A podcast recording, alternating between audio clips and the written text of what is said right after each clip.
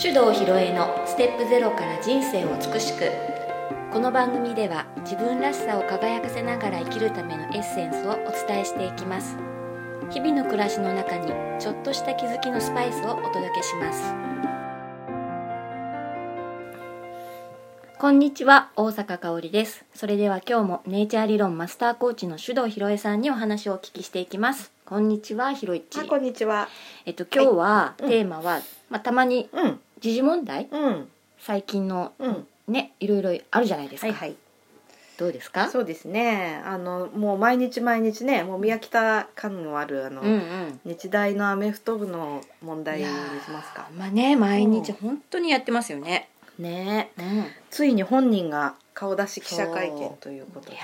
ーなんかちょっと心が痛かったかうな、ん、どうしてもああいうの見るとさ、うん親の立場になってしまいますよ。うんうんいやそうですねねうん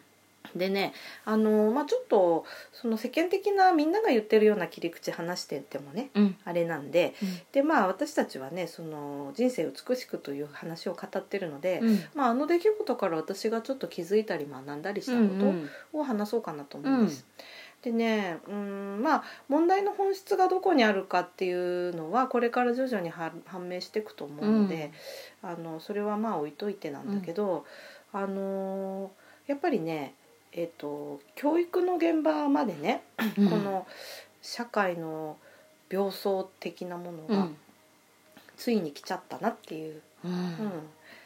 で今ほら政治家もねあの保身のために言い訳をしたり嘘ついあたっり、たねうんうん逃げてばっかりいるうんという状況ね、うんそれであのーまあそれがね今大学うんだけど、まあ、うちの息子も高3なんで年代近いわけですうね、んでまあ早晩高校中学の部活動とかね、そういうとこにも同じような現象がこう、まあ、もうすでにあって表に現れてないだけかもしれない。うんいやきっとねそういうことって知らないけれども気づいてないけどなんかいっぱい起きてるような気がするんですよね。ううんまあ、それでね、あのーこうああいう、まあ、日大のアメフト部の監督だったり、うんあとまあ政治家の皆さんはい何を守ろうとしているのですか、ねうん、何を守ろうとしているのか、まあねそれはねこれはね、まあ一言で言うと既得権益ってやつですよね、うんうんうん地位名誉そお金う、うんやっぱりその自分があのその場所に居座ることによってね、えー甘い汁吸い続けられるんで、うんまあ、それを手放したくないわけだ、ううんんするとやっぱりああいうねなんかごまかしてうんえーうやむやにしてしまうってういうんそしてなんなんか、えー結果的にはその地位に居座っているみたいそうだ、な、ううんんうん、でそれはそのそういうのをね子供たちが見た時に、まあ、無意識のうちにそう学んじゃうわけですよ。そうだようんね、それが本当に恐ろしいとうんう思っんてて、なんか自分でこう手にしたものはねうんなんとかかんとかしてこう守り通すことがいいんだなとうんいやー思ったりしてね、それってちょっと怖いですね。うん、だからこそねやっぱりうん今この一連の問題を見た時に私が思ったのは、うん親がしっかりしないといかん。親ね、うん私たちそうで すそうですね。うんまあ、それでねうんあの改めて自分の子育てを振り返ってみるようなことを、うんうん、しているわけですね。うんであのまあそういう保身に走る人たちっていうのは結局のところ素の自分で勝負できるものがなくて、うん肩書きや名誉地位がないと生きていけないからなのではないかと、うんまあ、私はそんな風に思うわけね。。うんでああればあのそんなものなくても幸せに生きられるんだっていうことを学ばせたいなっていうことが私の、まあ、今改めて思いを強くしていること、そうですね。うんうんでそういうふうになってるかどうかってね改めて自分の子育てを振り返ってみると、まあああすればよかったこうすればよかったっていうのはすごい山のようにありますが、まあでもそれは終わったことなんで。うんもうこれからねあとうちの息子の場合はもうあと1年足らずでね、うん家を出ていくので残りの数ヶ月何をこう伝えられるのかっていうことをねしみじみ考えてもみました。うんううんんうんそうですね、いややっぱりねその権力とかね、うん地位がある人のこうう、んうん言ってくる命令とかねうん指示とかって、うんうん学校であれば、まうあ、んそのスポーツだったらね、うんやっぱりそこにし従うというか、うんそういう形がもう当たり前になるってなるじゃないですか、うんうんじゃあそれをねどういうふうに自分たちでこう処理できていけるかっていう、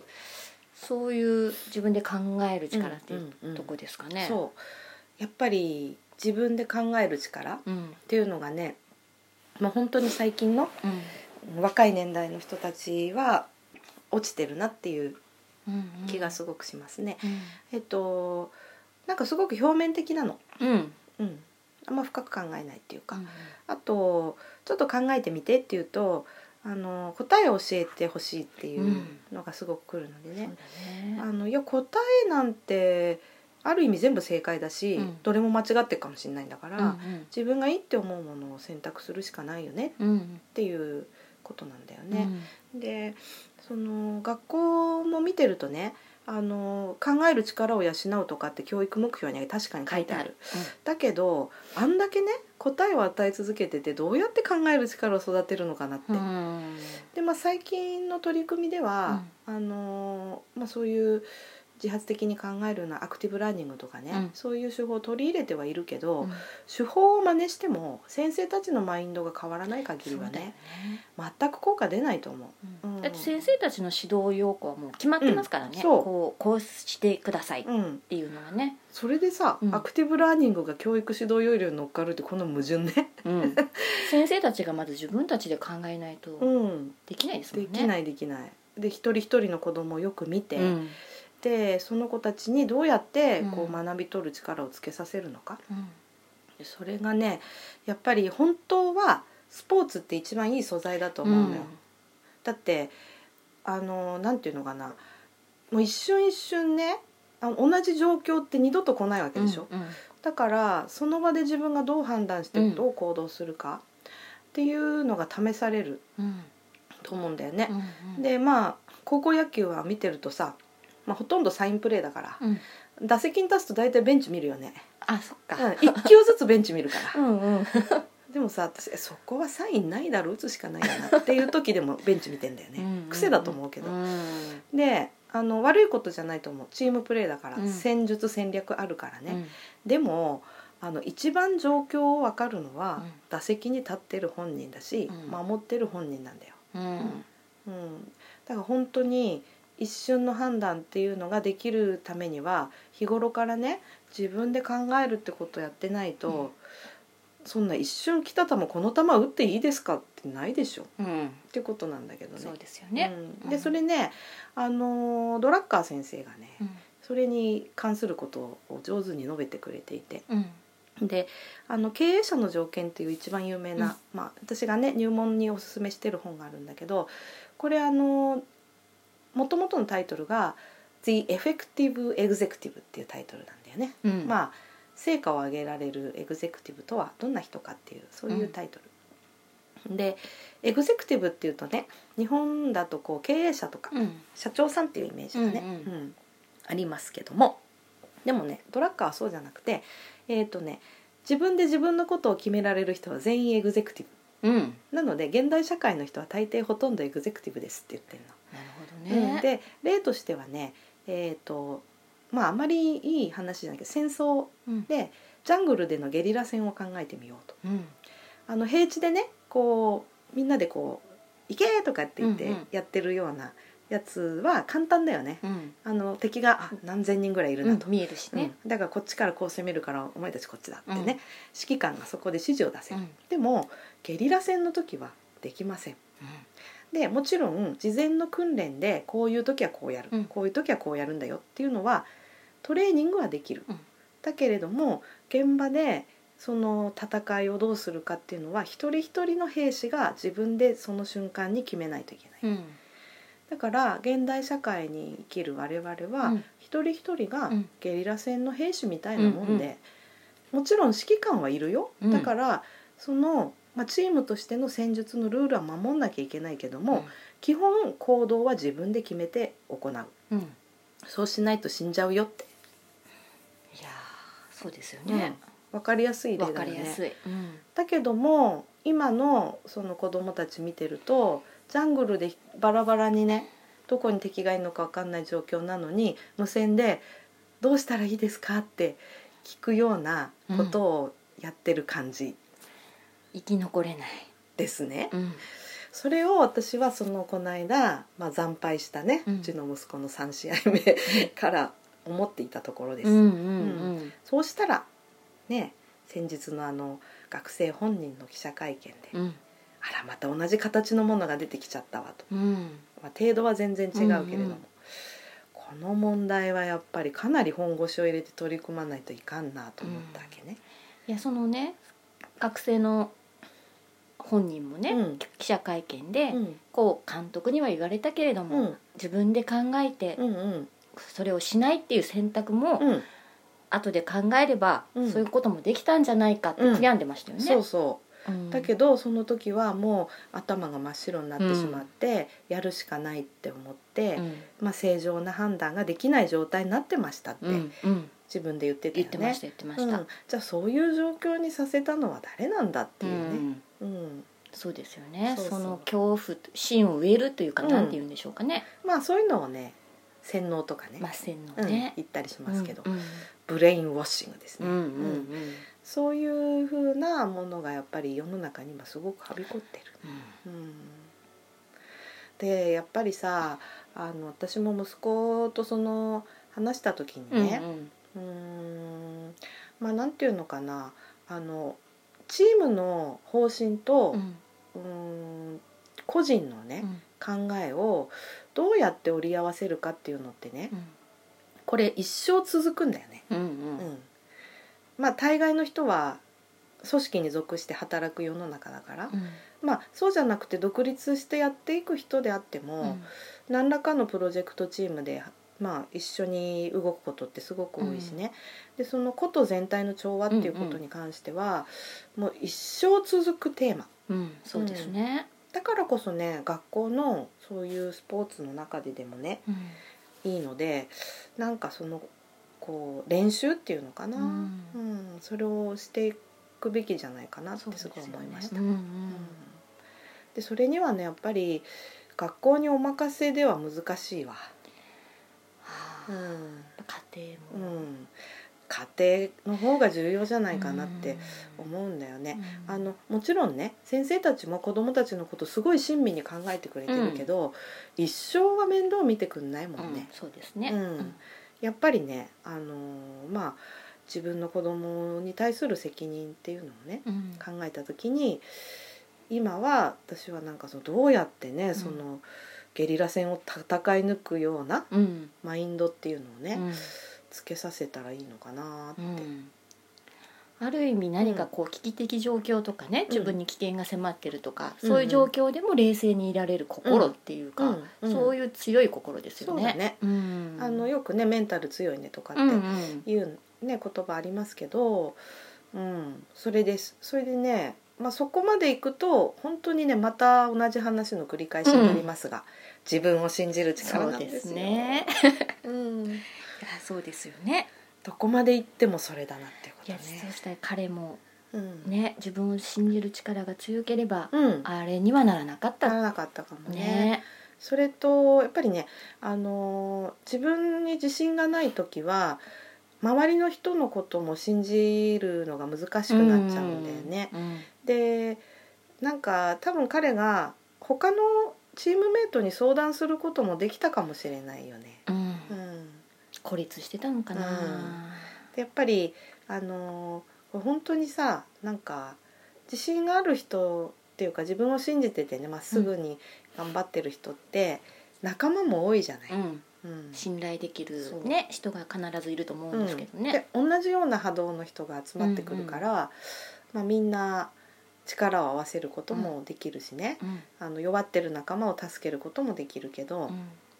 本当に自分を信じられなくてグラグラしてるともうそういう時こそね本当は助けが必要なのに、うん周りにも人がいなくなっちゃうのそっか。それがねやっぱりほら終わってから泣いてる時にね、うん先輩が声かけてくれたとかって話もしてたけど、ああもっと早い段階でね、なんか助けを求めることってできなかったのかなーっうんていや本当ですうんね、ちょっとそれを感じたりしてたけど、まあ、それもね、あのーみんなで助け合えって言った時にうーんとなんていうのかなできる人ができない人を救うとかうん上の人が下の人を引っ張り上げるとかね、うんそういう関係ではないんだうよんね。うんお互いに得意なこととうん苦手なことがあります。はい、私の苦手なことはかおりんが得意なんでそこを補ってくれるとだから常にこう並列的なね、横のつながりで、うん上下じゃなくて、うんうんそういう風になっていくことが大事なのねうんだからねあのそこでもその自分の得意なことに対してはすごくちゃんと自信があってうね、んあの自分はこれなら大丈夫なんだってこういうことは得意だからみんなの役に立てるってうんここもさ自分を信じる力なんだよう、んいやそこまでは僕はできないんでみたいなねうん、まあなんか謙遜イコール美徳みたいなね、うんうんあれもあるから日本のそう場合はだね。ねう、ん、だからまあやっぱりあのとにかく自分を信じる力うんここからスタートすることしかもうないなと思って。うん、親としてねう、ん、それが自分たちの子供にどうんうん、う伝えていけるか、そうそうう。ん、私たちの力も試されますね。そうなので私たちはその子どもたちへの直接のアプローチももちろんしていくけれども、お母さんたちはね、うん、うんこうちょっとエンパワーしていくっていうそうです仕事がありますよ。うん、ありますね。ううん、でやっぱり自分の子供をさうん、愛してない親はいないわけで、うんう、ん、だけど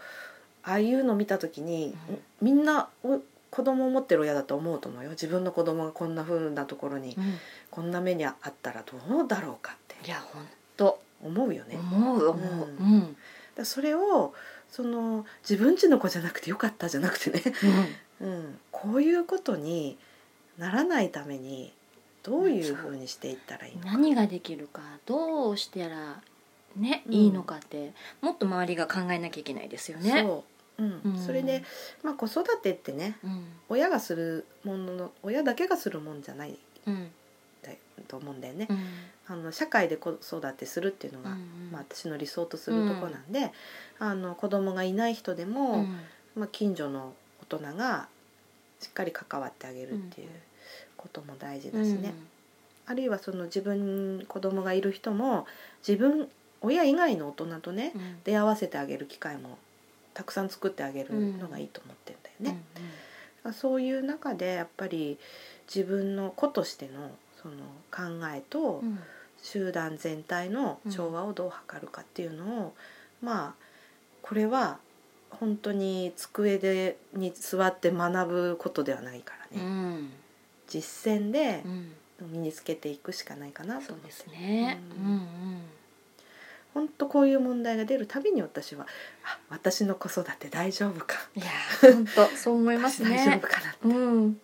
えさせられます。ううんん、だからね皆さんもぜひねそういう問題見た時うに、ん、表面的なねあいつけしからんとか、うん、うん、これはなっとらんとかうんっていう話もまあいいけどね、うんそればっかりじゃなくて、うん、例えば自分家に置き換えたらうん、どうだろうかとか、自分の子供はどうなのかなとかね、まあ、そういうふうに考えて、うん、少しでも何か自分や自分の子供たちや周りの人をこう良くすることにね、あのそのこう反省っつったら変だけどそういうなま学びをさ、うん、うん、生かしていってほしいなって常日頃思ってる。そうですね。うんうん、いや、そういうの少しずつこう考えてうんいけたらいいなって、うんうんうん、思います。ねうん、でそういう話をねあのたくさんしたらいいとう思ん、う、ううんん、その周りとね。そうそうゴシップ的に言うんじゃなくて、うん、私はねあれ見てこういうことを思ったよとか、うん、こういうこと大事だと思ったんだよねっていうその部分をさ、うんシェアしてほしいなそうですねうん。いろんな意見があっていいと思ううのんでね。そうそうそう、それによって気づくことも多いしね、うん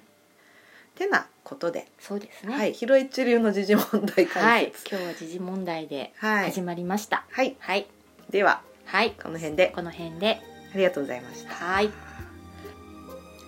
この番組では皆様からのご意見ご質問を募集しております宛先はメールアドレス info office 響き .com info